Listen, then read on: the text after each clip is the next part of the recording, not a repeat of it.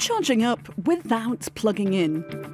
Could this be the future for electric vehicles? In the town of Lund in southern Sweden, I'm being taken for a spin along Evolution Road. This looks like a, a regular electric vehicle, but underneath there's something different. There's a pickup that means it makes contact with electrified rail and can charge up while it's on the go. The road consists of short segments that actually switch on power under the vehicle. The power is following the vehicle. Mm. And we have more than three sliding contacts, so we get a steady current from the road. The technology here isn't wireless, it's called conductive charging.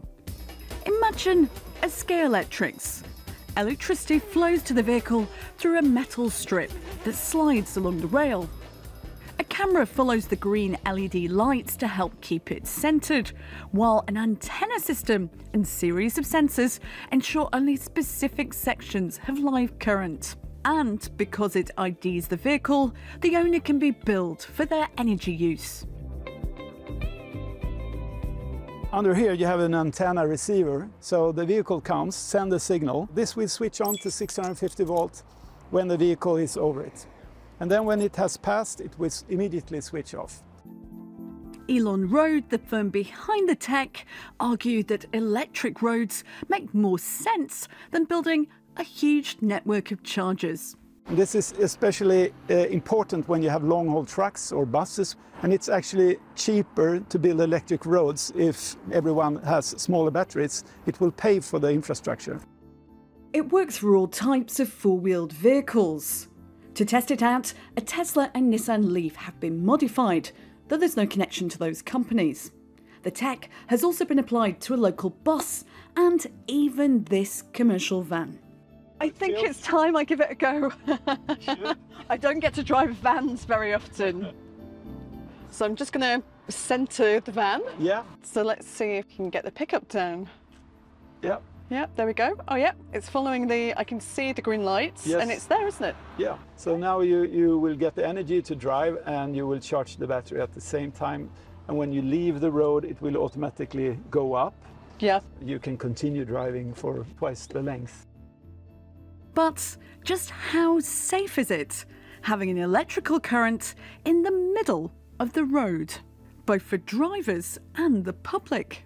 We believe we have a really safe system that you cannot hack and it will immediately shut down the road if, if someone tries to tamper with it.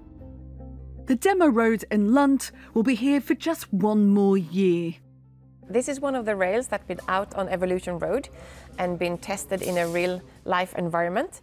And we take it back and we open it up to see how has it been affected by snow, water, ice, whatever. Now, new track is being made, ready for high speed testing in Belgium. And the startup is looking beyond cities to roads at ports and industrial sites. If you have a broad network of charge rails or electrical road system, you don't have to carry on board all the energy you need. That means we can reduce the battery sizes. We can accelerate the electrification, but using much smaller resources than compared to it than everyone having big batteries.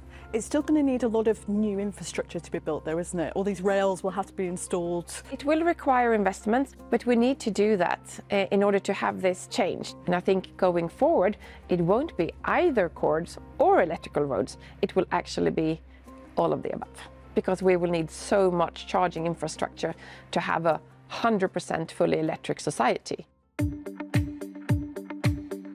Here in Sweden, plans are moving ahead to build the country's first permanent electrified road by 2025.